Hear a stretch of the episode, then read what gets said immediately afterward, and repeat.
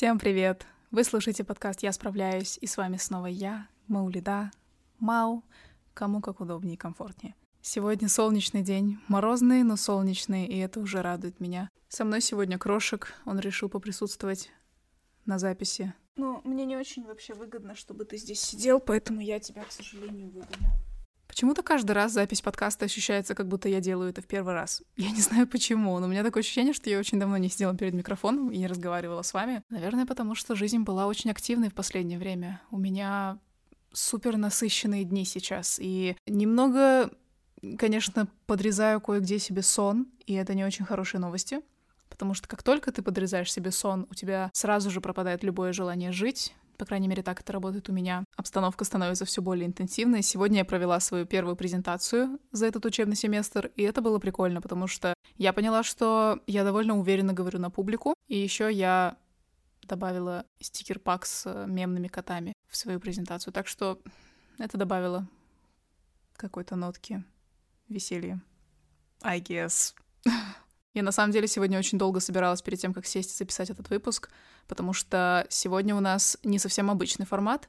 Вернее, мы подобное уже делали с вами в ноябре прошлого года, и я решила делать это регулярной регулярным событием. Такие выпуски, как правило, известны как advice session или ответы на вопросы, но мне больше нравится advice session, потому что она подразумевает под собой, что ты даешь какие-то советы в ответ на запросы, которые к тебе поступают от твоей аудитории, от моей аудитории, то есть от вас, тех, кто слушает, кто подписан на меня, в остальных площадках тоже. Мне почему-то кажется, что слово «советы» сейчас окрашено каким-то негативом, потому что все чаще это слово воспринимается как что-то непрошенное, ну то есть советы, они как будто бы автоматически непрошенные. Но в рамках этой рубрики я буду выходить в Инстаграм, или в Телеграм, и просить вас задавать мне какие-то вопросы, либо писать мне какие-то ситуации, проблемы, из вашей жизни, на которые вы бы хотели услышать мнение со стороны, услышать мой взгляд, мою перспективу на то, через что вы проходите или о чем вы думаете. И мне кажется, это может помочь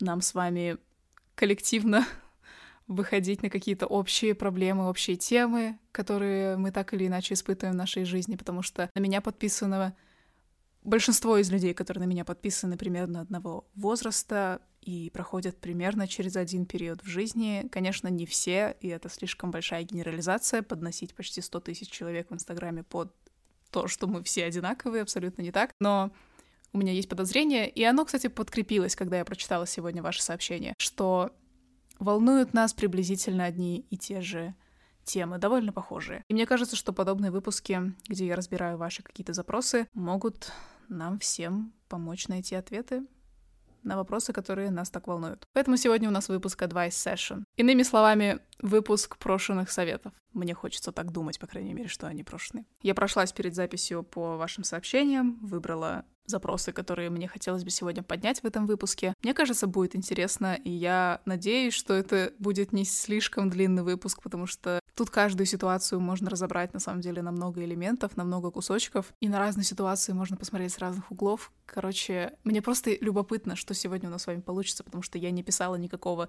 сценария сегодня перед тем, как сесть и обсуждать это все. Начнем этот выпуск, как всегда, с фаворита недели. И за прошедшую неделю фаворит, который я могу выделить. Я была несколько раз в одном из своих любимых заведений этого города, про которое я часто рассказываю в своем инстаграм. И скоро будет что-то увлекательное, что-то прикольное и необычное для меня, связанное с этим местом. Провела много созвонов и много встреч за последнюю неделю касательно этой темы. Я пока хочу принять позицию, которую так часто применяют блогеры-инфлюенсеры, где типа «Secret project coming soon, stay tuned». И я понимаю, что это бесит кого-то, но Stay tuned.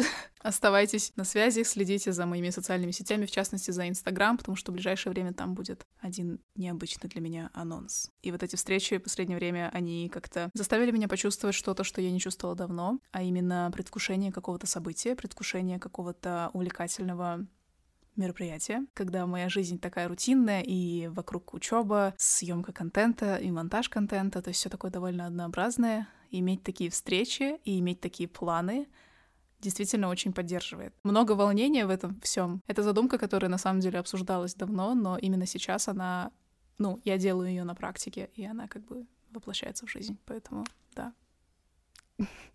Объяснила, как смогла, просто используя максимально генерализированные слова. Она умела завуалировать. Мне одной кажется, что формулировка описания себя в третьем лице и в прошедшем времени уже немножко кринжовая. Ну, вот эти, которые типа «она была такой-то». Нет? Нет? Лишнее? Окей. В общем, да, фаворит недели у меня сегодня максимально расплывчатый, но скоро посмотрим. Скоро все станет ясно.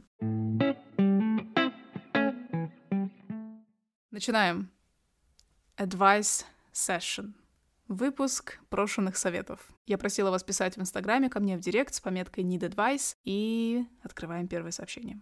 Кстати, мне кажется важным упомянуть, что я буду придерживаться анонимности, когда буду читать эти сообщения. Просто иногда я слышу, что в подобных выпусках, в подобных рубриках других подкастеров называются юзернеймы, то есть название профиля людей, которые это пишут. Я считаю, что это неуместно в данном случае, потому что подразумевается, что в этой рубрике, в этих выпусках мы с вами условно откровенничаем и рассказываем о чем-то, о чем мы сильно переживаем, поэтому я считаю, что раскрывать личности здесь абсолютно не обязательно. Поэтому я просто буду зачитывать сообщение и потом давать ответ на него. Итак, первое сообщение на сегодня. Need advice. Я человек удобный для всех, скажем так. Если нужно кого-то отвезти куда-то или что-то подобное, я отменяю свои дела, сдвигаю их и несусь делать. Но ведь это неправильно — отменять свою жизнь ради того, чтобы подстроиться под кого-то. Как ты считаешь? Мне кажется, что в последнее время часто мы говорим про удобных людей. За последние два года на фоне роста популяризации психотерапии и вообще в целом терапевтичного взгляда на себя, на мир. Понятие «удобный человек» очень часто обсуждалось и до сих пор обсуждается. У меня по этому поводу раньше была однобокая позиция, то есть я считала, что удобным быть это плохо, удобным быть это не круто, нужно выбирать себя в любой ситуации, нужно выбирать вообще везде и всегда только себя. Сейчас как-то, когда я повзрослела, наверное, и посмотрела на жизнь с разных сторон, я имею более широкое мнение на этот счет, скажем так. Во-первых, да, вы абсолютно правы, что давайте все-таки на вы. Но вы в том плане, что широкое местоимение, подразумевающее разные гендеры. Я не буду предугадывать, поэтому просто буду говорить «вы». Во-первых, мне хочется здесь поставить немного под вопрос слово «правильно» и «неправильно», вот эту оценочную такую установку, что вот это правильно, вот это неправильно, потому что в конечном счете, мне кажется, каждый из нас выбирает сам для себя, что для нас в нашей жизни, в наших моральных компасах, в наших моральных установках и в целом какой-то жизненной позиции является правильным, а что является неправильным. И для каждого это будет что-то свое. Я знаю людей в своей жизни, для которых максимально правильно всегда отменять свою свои дела, свои личные штуки для того, чтобы помочь ближнему. Я знаю людей, для которых это абсолютно недопустимая штука, и они даже в там экстренных ситуациях, ну ладно, окей, не в экстренных, но, наверное, в каких-то более серьезных ситуациях иногда выберут скорее себя, чем пойдут на помощь другому. То есть бывает по-разному. И потом, когда мы говорим, что что-то правильно и неправильно, проблема, которую я вижу в этой формулировке, это стремление как будто бы подстраивать свою жизнь так, чтобы она всегда была правильной. Вот здесь можно очень угнаться в этом, и это тоже не всегда полезно, на самом деле не всегда это круто, потому что помните наше обсуждение про синдром отличницы, синдром отличника. Не все, что идеально, не все, что в рамках какой-то системы, в данном случае школьной, да, например, считается правильным, на самом деле для тебя подходит и, про- и является правильным для тебя. Это я просто комментирую именно вот эту часть, где вы рассуждаете, правильно это или неправильно. Для себя я сформулировала такую позицию касательно вот этого вопроса, быть удобным или не быть удобным человеком. Я, правда, долгое время была удобной для многих, и даже там, где я не должна была быть удобной. В частности, в детско-родительских отношениях я считаю, что где-то я не обязательно должна была быть удобной, но для получения одобрения авторитетной фигуры я стремилась быть удобной. В тех же отношениях близких, дружеских, партнерских я стремилась быть удобной для того, чтобы опять же завоевать одобрение, чтобы повторить вот этот детско-родительский сценарий. И это тоже не всегда для меня выходило хорошей стороной. Но бывают также и другие ситуации. Например, когда это семья, или это, скажем, какая-то дружеская компания, или это, допустим, отношения, то есть романтические отношения, и вы там с партнером очень близки, и, возможно, живете вместе и делите быт, такие отношения уже подразумевают какие-то правила и договоренности между собой.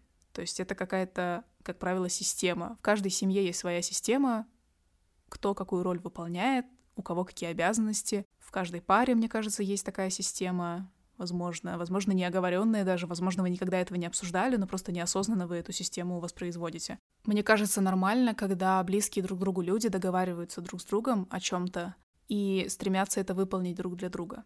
То есть, например, если, скажем, в семье кто-то из членов семьи водит машину, а остальные не умеют водить машину и не могут, и у этого человека, в принципе, есть свободное время, чтобы возить кого-то, то я считаю допустимо договориться с этим человеком, чтобы он вас куда-то возил, когда вам это нужно, например. Ну, к такой договоренности прийти, например. Или, допустим, кто-то может готовить, кто-то не умеет готовить в паре. И тогда вы договариваетесь, что тот, кто умеет готовить, будет готовить, а тот, кто не умеет готовить, будет выполнять какую-то другую обязанность. Вот я к этому веду. Когда такие договоренности существуют, гораздо проще существовать, наверное, в отношениях и проще как-то ориентироваться, потому что ты понимаешь, что да, сейчас я делаю что-то для другого человека, да, я в это время могла бы делать что-то другое, но поскольку у нас есть договоренность, и поскольку для меня этот человек важен, я сейчас это делаю, потому что, ну, как бы, я не хочу подставлять этого человека, условно. По вот этому сообщению, которое я прочитала, у меня создалось впечатление, что речь идет скорее про какие-то спонтанные ситуации, где на тебя постоянно падает обязательство что-то сделать и отменить свои дела. И здесь я, наверное, все-таки придерживаюсь того, что не обязательно двигать свои дела чтобы бежать и делать что-то для кого-то, если это что-то бытовое и такое простое, что, в принципе, человек по другую сторону способен и сам сделать. И здесь важно поговорить, выйти на прямой контакт и сказать, что вот смотри, такая-то, такая-то ситуация. Попробую еще использовать я сообщения. Наши любимые я сообщения, супер терапевтичные, возможно, кого-то раздражающие, но я заметила, что это работает. Говоришь не через упреки, что ты мне не позволяешь жить своей жизнью, или ты меня там нарушаешь мое личное пространство, а говоришь, что когда ты ко мне приходишь с очередной просьбой что-то выполнить для тебя сейчас и требуешь, чтобы я это выполнила, я чувствую себя так-то, так-то. Я чувствую себя некомфортно, я чувствую себя так, как будто ты вторгаешься в мое личное время для себя и так далее. Можно попробовать так. В общем, подводя итог здесь, я бы, наверное, советовала обратить внимание на то, какие у вас есть договоренности в этих отношениях с людьми. Есть ли у вас договоренность, что при первой удобной ситуации ты бросаешь все дела и едешь их выполнять, их просьбу. И если таких договоренностей нет, то сообщать о своих чувствах напрямую. Need advice. Я начала встречаться с парнем. Вроде бы все хорошо, но я чувствую, что мы до сих пор не можем открыться друг другу. Человек немного серьезный и холодный, и ему тяжело удается показывать свои настоящие эмоции. Mm. Avoidant attachment style. Избегающий стиль привязанности. Мы уже несколько раз говорили об этом. Из-за такого холода я начинаю отталкиваться и чувствую себя отверженной. Is it okay? Человек хороший, хотелось бы его раскрыть, но я устала что-либо делать. Я каждый раз вытягиваю его на разговор, мы все обсуждаем и соглашаемся, но почему-то стоим на одной точке. Хотелось бы узнать твое мнение о здоровых, я так поняла, о здоровых отношениях, потому что сообщение не дописано. Я могу рассуждать из своего довольно ограниченного опыта отношений. Мои нынешние отношения, которые длятся три года. Да, нам, кстати, скоро три года, представляете? Через две недели. А, как быстро время идет. Ну, короче, это весь опыт, который у меня есть. Это единственные серьезные первые продолжительные отношения в моей жизни. До этого, как бы, у меня были какие-то маленькие ситуации, но они ну, я не знаю, их можно пересчитать, наверное, по пальцам. Одна вещь, которая, возможно, прозвучит не очень комфортно. И, возможно, не очень приятно вообще такое осознавать, потому что мы как будто бы привыкли, что в отношениях, что шаблон отношений, скажем так, это страдание и это отсутствие внимания, недостаток внимания, недостаток близости, отвернувшийся холодный партнер. Я надеюсь, что мы сейчас постепенно этот шаблон прерываем, и что мы все больше начинаем понимать, что такое вообще полноценные и здоровые отношения, в которых как минимум заинтересовано два человека, а не один. Я надеюсь, что мы к этому идем. Но все же зная вот себя и по своему опыту, я считала, что отношения подразумевают какую-то драму, что тебе постоянно должно не хватать чего-то, и ты вот как будто сама своими ручками можешь там что-то построить, и все равно, что человек по другую сторону не заинтересован, отворачивается и холоден. В ответ на это убеждение популярное я скажу одну вещь, которую я точно для себя усвоила за последние три года. Для того, чтобы отношения развивались и двигались с какой-то мертвой точки, важна вовлеченность обоих людей в отношениях. Не важен гендер, не важен пол, неважно что угодно, пара, она на то и пара, что там как бы два человека. И в построении отношений, я считаю, важно, чтобы два этих человека были заинтересованы в том, чтобы их как-то продвигать вообще и как-то вкладываться в них. Но при этом я также понимаю, что частая история в отношениях — это когда притягиваются противоположности, когда один человек более тревожный и все время беспокоится о благополучии отношений, а второй человек более на чили, я не знаю, если так можно выразиться здесь, и более спокоен, и как будто бы более сложно открывается, сложнее ему даются какие-то откровенные разговоры. Это же про стили привязанности. Вы, наверное, слышали. Теория привязанности, не цитируйте меня на этом, но насколько я знаю, теория привязанности, она про то, что мы усваиваем из отношений наших с родителями в детстве. То есть наши отношения с родителями в детстве — это одни из первых, одни из самых важных вообще отношений нашей жизни, и тем более, когда мы дети, мы особо не видели мира, то отношения с родителями — это вот то самое, что у нас есть, тот самый опыт отношений, основываясь на котором мы потом вырабатываем какие-то привычки, какое-то поведение. И вот в зависимости от того, какие были в детстве отношения с родителями, как родители себя вели по отношению к нам, какая вокруг нас была обстановка, мы усваиваем определенное поведение, и потом в будущих отношениях мы стремимся их воплощать, это поведение. Как-то я коряво объяснила, но я поэтому я пока еще не психотерапевт и не психолог. Говорю из своего опыта терапии, потому что я за наши два года обсуждала эту тему, тему теорию привязанности, я тоже в свое время столкнулась с тем, что мой партнер, с которым я сейчас нахожусь в отношениях, у него как раз избегающий тип привязанности, стиль привязанности. То есть он скорее закроется, чем будет открыто говорить о своих чувствах. То есть от него скорее нужно допытываться, и узнавать, как он себя чувствует, чем он сам к тебе придет и все расскажет. У меня же, в свою очередь, тревожный стиль привязанности. Я буду первой, кто заметит, что что-то не так, даже если это длилось вот одну секунду.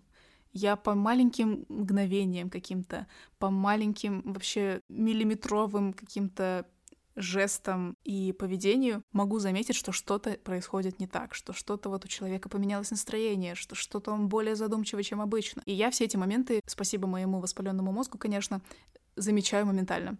То есть я более вот такой тревожненький человечек в отношениях. И мне поэтому понятно, когда ну, вот здесь в сообщении ты пишешь, что тебе тяжело от того, что человек холодный. Но по твоему сообщению у меня возникло ощущение, что здесь речь идет скорее про то, что человек в целом не очень заинтересован в отношениях, ну или, по крайней мере, заинтересован в них меньше, чем ты. Для меня лично показательно то, что вы несколько раз уже говорили на эту тему, и при этом все стоите на одной точке. Ну, вот, по крайней мере, я цитирую твое сообщение. И вот исходя из того, что у меня есть опыт отношений с человеком, который более закрытый, более такой избегающий, из которого нужно вытягивать что-то а, разговорами, Могу сказать, что это окей, если человеку сложно выражать свои эмоции и сложно формулировать то, что он чувствует, сложно определять свои чувства вовремя или как-то коммуницировать о своем состоянии. Не все мы это умеем делать, далеко не все. Не всем это дано, не у всех это есть привычки, не у всех в семьях так было заведено. То есть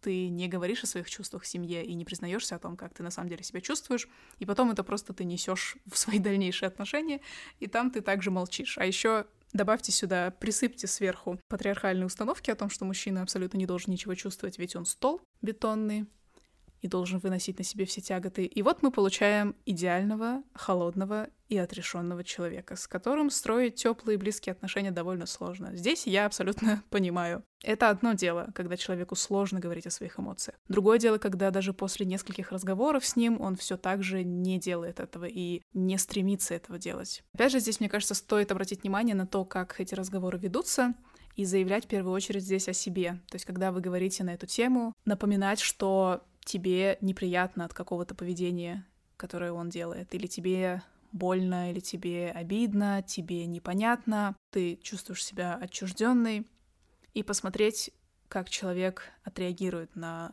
вот это, то есть как он реагирует на то, что вы, ты, человек, который находится с ним в отношениях, чувствуешь себя не очень хорошо. Вот какая у него будет реакция на это, мне кажется, можно исходить из этого. Процитирую здесь моего психолога, который всегда говорит, так, что в моем мире, не знаю, как в твоем, но в моем мире, так вот, в моем мире, в моем понимании, человек, который заботится о своих ближних, стремиться сделать им лучше и стремиться о них позаботиться, и сделать так, чтобы они чувствовали себя хорошо. Need advice. Как правильно принимать решения, когда стоишь перед выбором или просто не знаешь, что делать? О, про решение.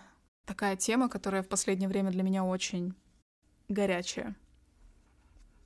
Мне кажется, я последние, последний год точно принимала разные решения. Последствия всегда были разными. И я чему-то да научилась, наверное. Вот основываясь на своем опыте принятия решений за последнее время, я поняла, что вот есть две рабочие техники, которые мне больше всего нравятся и которые для меня работают чаще всего. Первое довольно банальное. Это pros and cons list. Список плюсов и минусов. Наш старый родненький просто любимый список плюсов и минусов. Берешь листок бумаги, делишь на две колонки, в левую колонку заносишь плюсы, в правую колонку заносишь минусы, или наоборот, неважно, взять опцию, которая перед тобой стоит, и разбить ее на плюсы и минусы, и сделать то же самое с другой опцией. И так с третьей, четвертой, в зависимости от того, сколько у тебя опций и между, между чем ты выбираешь. Это помогает рационально посмотреть на содержимое каждой из опций, которая перед тобой стоит. Работает для меня уже очень давно этот метод.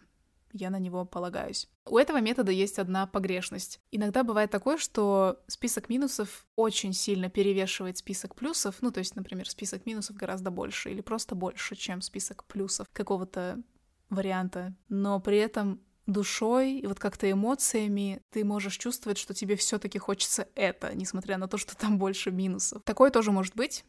И я, наверное, здесь тогда за то, чтобы выбирать все-таки этот вариант, если ты прям чувствуешь внутри, что тебе туда надо, выбрать его, но при этом быть готовой и четко осознавать, какие перед тобой могут быть минусы. Быть готовой или готовым что минусы будут, и просто о них помнить. Потому что иногда можно перед каким-то выбором почувствовать эйфорию от того, что эмоционально тебе кажется, что это твое, на уровне вот мысли, эмоций. Ты можешь испытывать возбуждение, предвкушение, такое вот прям предвосхищение, энтузиазм.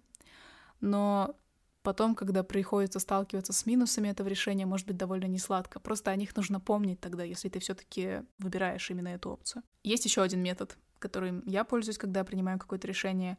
Я выписываю опцию, которая передо мной стоит. То есть, например, сделать вот что-то. И если я волнуюсь или переживаю, что что-то пойдет не так перед этим выбором, я расписываю три сценария. Самый худший сценарий, средний сценарий, ну, то есть такой средний, не очень хороший, но при этом не очень плохой, и идеальный сценарий, ну или какой-то позитивный сценарий, который может произойти после того, как я это решение потенциально приму. Такой метод хорошо помогает, когда ты что-то хочешь сделать такое вот серьезное, важное для себя, и при этом понимаешь, что это будет непросто, и ты чувствуешь, что ты очень сильно переживаешь вот по этому поводу. Подумать над потенциальными сценариями дальнейшего развития может быть полезным. Как-то это может, по крайней мере, уменьшить, мне кажется, уровень тревожности перед принятием решения, потому что это прям моя проблема. Я постоянно додумываю и придумываю и переживаю, что все пойдет не так. Need advice. Как справиться с тем, что поступил не в тот университет и не на то направление, о котором мечтал? Головой я понимаю, что неважно, где ты учишься, что все зависит только от тебя и твоих усилий, но все равно каждый раз, когда я вижу ребят с того факультета, где я хотела учиться, что-то сжимается в сердце и в голове лишь мысль, а я могла бы быть там. По скриптам огромное спасибо тебе за все, что ты делаешь. Спасибо за такие признания. Вот здесь несколько деталей есть, которые, мне кажется, требуют уточнений. В чем здесь была причина, почему не удалось поступить в тот университет и именно в то направление, о котором ты лично мечтала? Причины могут быть разными. Может быть такое, что недостаточно баллов, например, ты набрала, чтобы поступить именно на этот факультет или в этот университет. Или, возможно, ты хотела на одно направление, но кто-то в твоей жизни надавил на тебя или переубедил тебя в поступлении в это направление, и тебе пришлось пойти по их совету туда, куда ты не очень хотела. Ну, как будто бы не хватает здесь вот этой детали про причину именно, почему так получилось.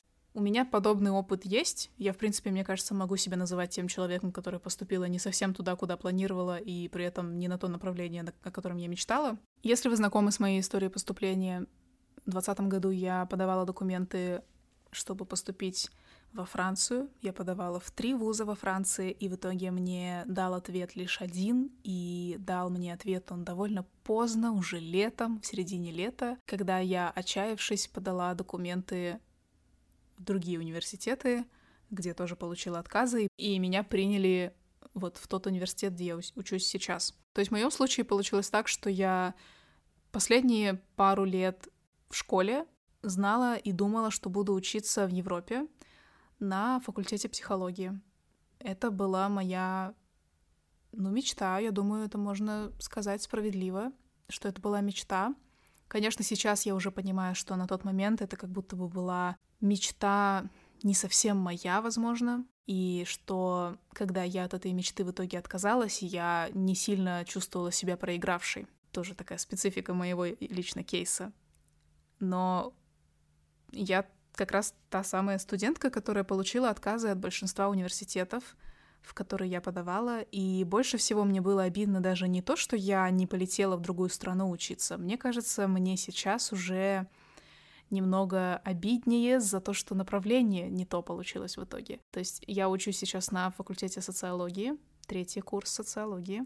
При этом изначально я планировала учиться на психологии, на психолога. Но нет, а социология — это не психология. То есть я долгое время считала, что это так. Мне кажется, что это тот самый мисконцепшн, который есть довольно часто у людей, что социология близка к со- э, психологии, потому что она имеет отношение к людям. Но типа, нет, экономика имеет отношение к людям.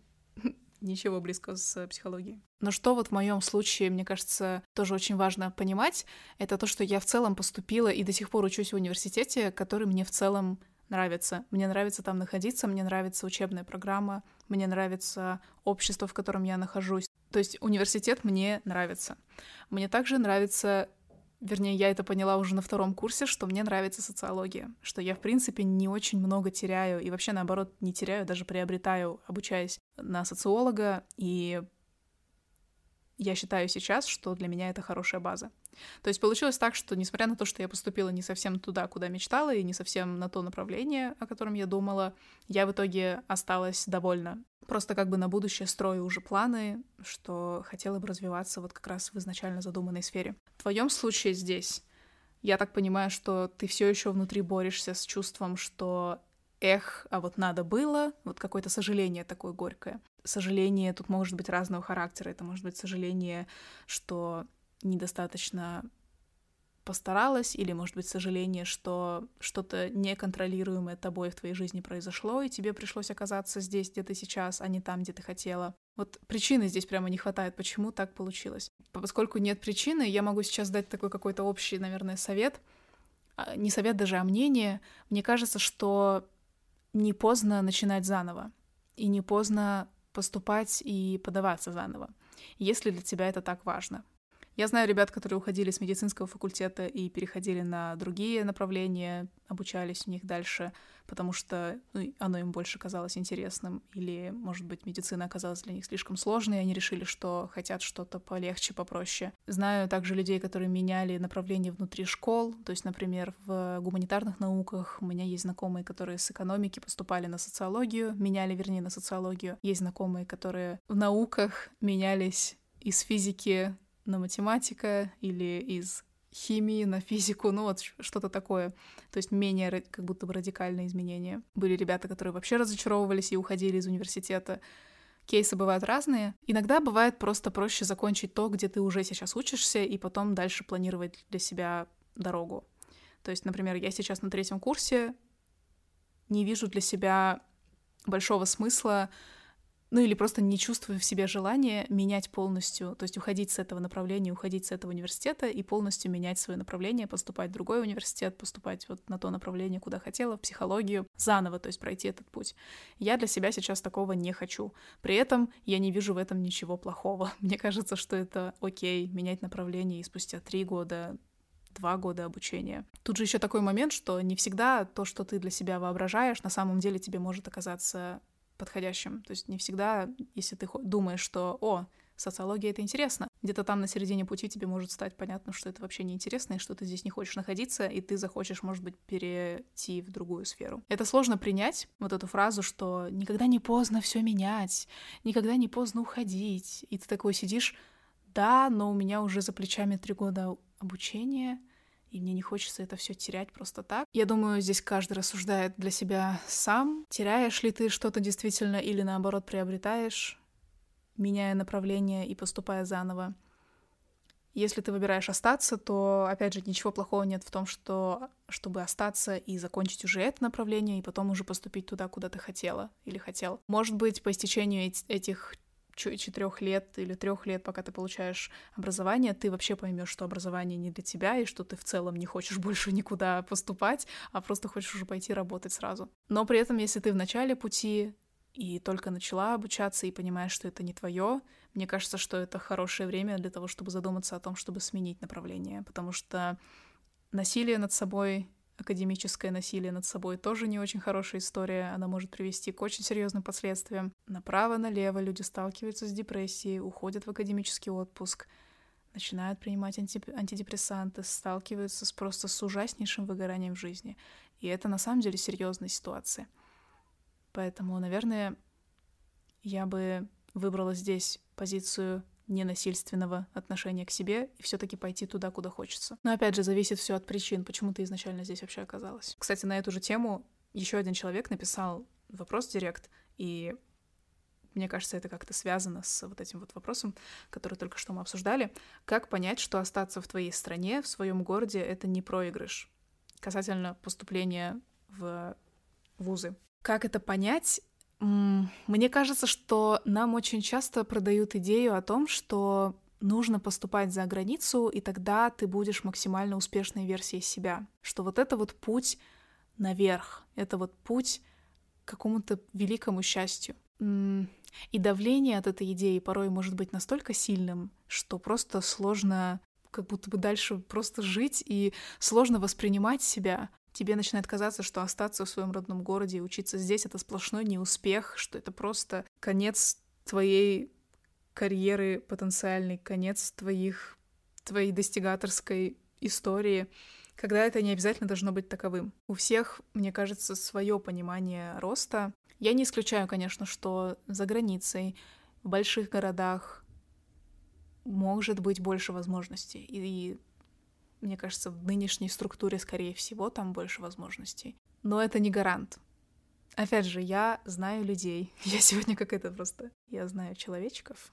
Как будто просто своим этим социальным статусом пытаюсь э, выпендриться. На самом деле нет, я правда много на эту тему рассуждаю, и тема поступления в вузы, тема поступления за границу, она супер актуальная, по крайней мере, в моем круге, в котором я живу последние лет пять, наверное. То есть со времен школы вокруг меня все, о чем люди говорят, это поступление за границу все, о чем люди думают, это как бы поступить, получить стажировку, или как бы так вот продвинуть свою карьерную лестницу, или как бы мне получить PhD в MIT, я не знаю. И здесь могу говорить, опять же, из того, что я слышала и видела. После того, как я в 2020 году выкладывала свое видео про поступление в университет, и там я поделилась как раз своим опытом, что я вот остаюсь в Казахстане, в Астане, я поступила вот в университет в моем городе и остаюсь учиться здесь, хотя там изначально планировала за границу. Я получила интересные письма от людей, которые поступили за границу после окончания школы, пришли там к выгоранию, к депрессии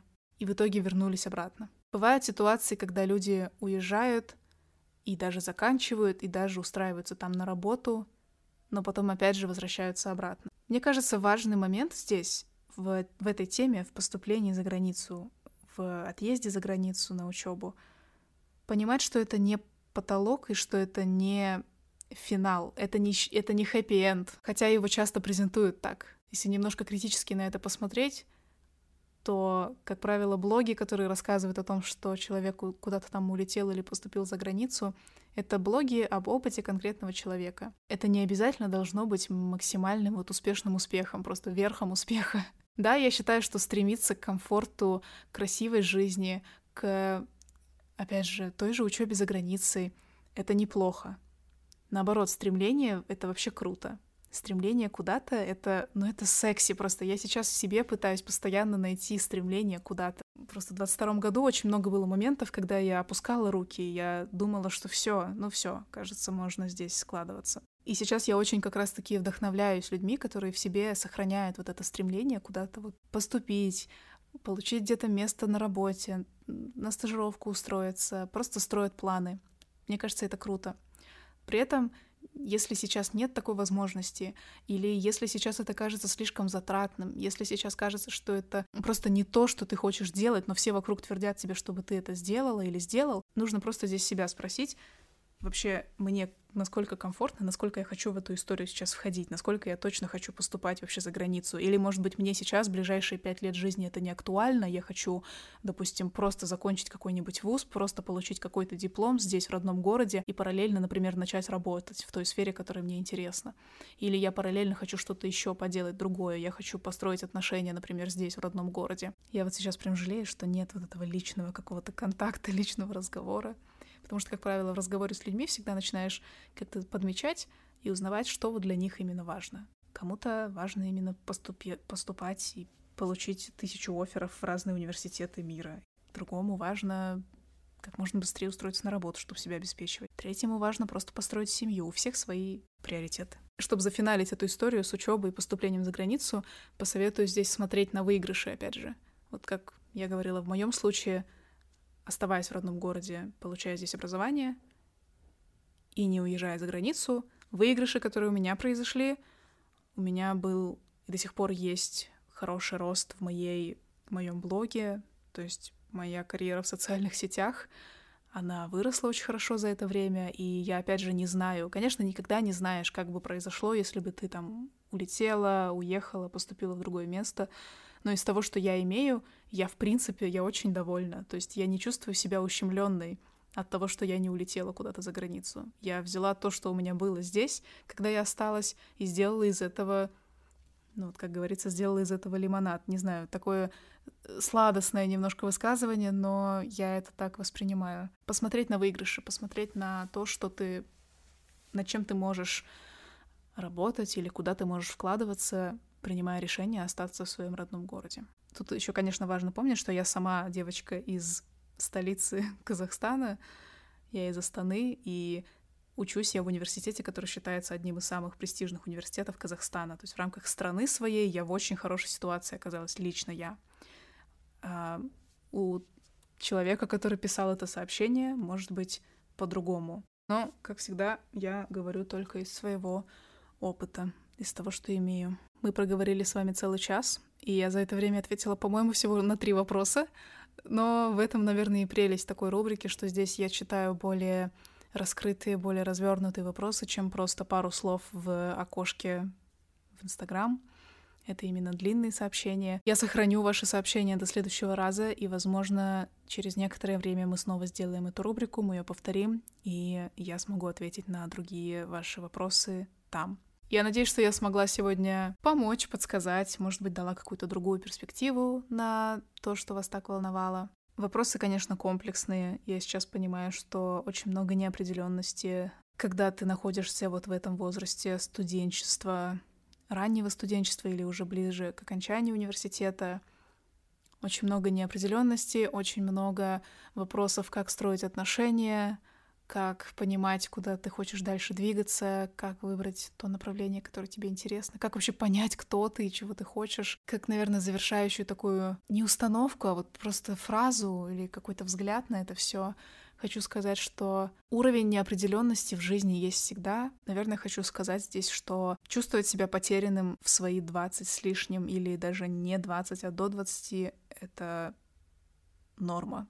Мне кажется, что мы уже все выяснили, хронически проводя время в интернете, что очень многие чувствуют себя потерянными в этот период жизни. Это окей. Идея о том, что в 20 с лишним лет тебе нужно быть на пике своей жизни, мне кажется, это обман, который навязан нам через медиа, через фильмы, через поп-культуру но именно через вот это преодолевание трудностей, преодолевание неопределенности и задавание себе вопросов. Но я сейчас просто стараюсь смотреть на вот эти периоды неопределенности как на мой личный путь героя, который я прохожу.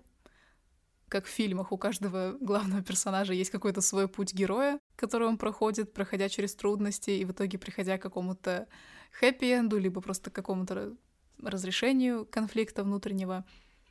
В жизни, конечно, не все так просто, в жизни все гораздо более многогранно, и мы не живем в своем фильме или в ромкоме, к сожалению или к счастью. Но смотреть на какие-то периоды своей жизни как на именно периоды, которые вы преодолеете, с которыми вы справитесь, может быть иногда полезным. Так или иначе вы найдете разрешение своему конфликту внутреннему, и я просто всем нам желаю, чтобы мы все как можно скорее к этому разрешению пришли, и чтобы внутренние вопросы и тревожности разрешались как можно скорее. Такое чувство, что я говорю тост на свадьбе. Или тост в Новый год. Маули, да, Новый год прошел месяц назад. Тосты уже давно надо было оставить там. Сегодня 9 февраля. Все, окей, ребят. Я уже чувствую, как мое горло начинает хрипеть. Я с вами услышусь совсем скоро, в следующем выпуске. Спасибо, что провели сегодня со мной время. Была рада составить вам сегодня компанию. Помните, что, Несмотря ни на что, вы справляетесь. Пока. thank you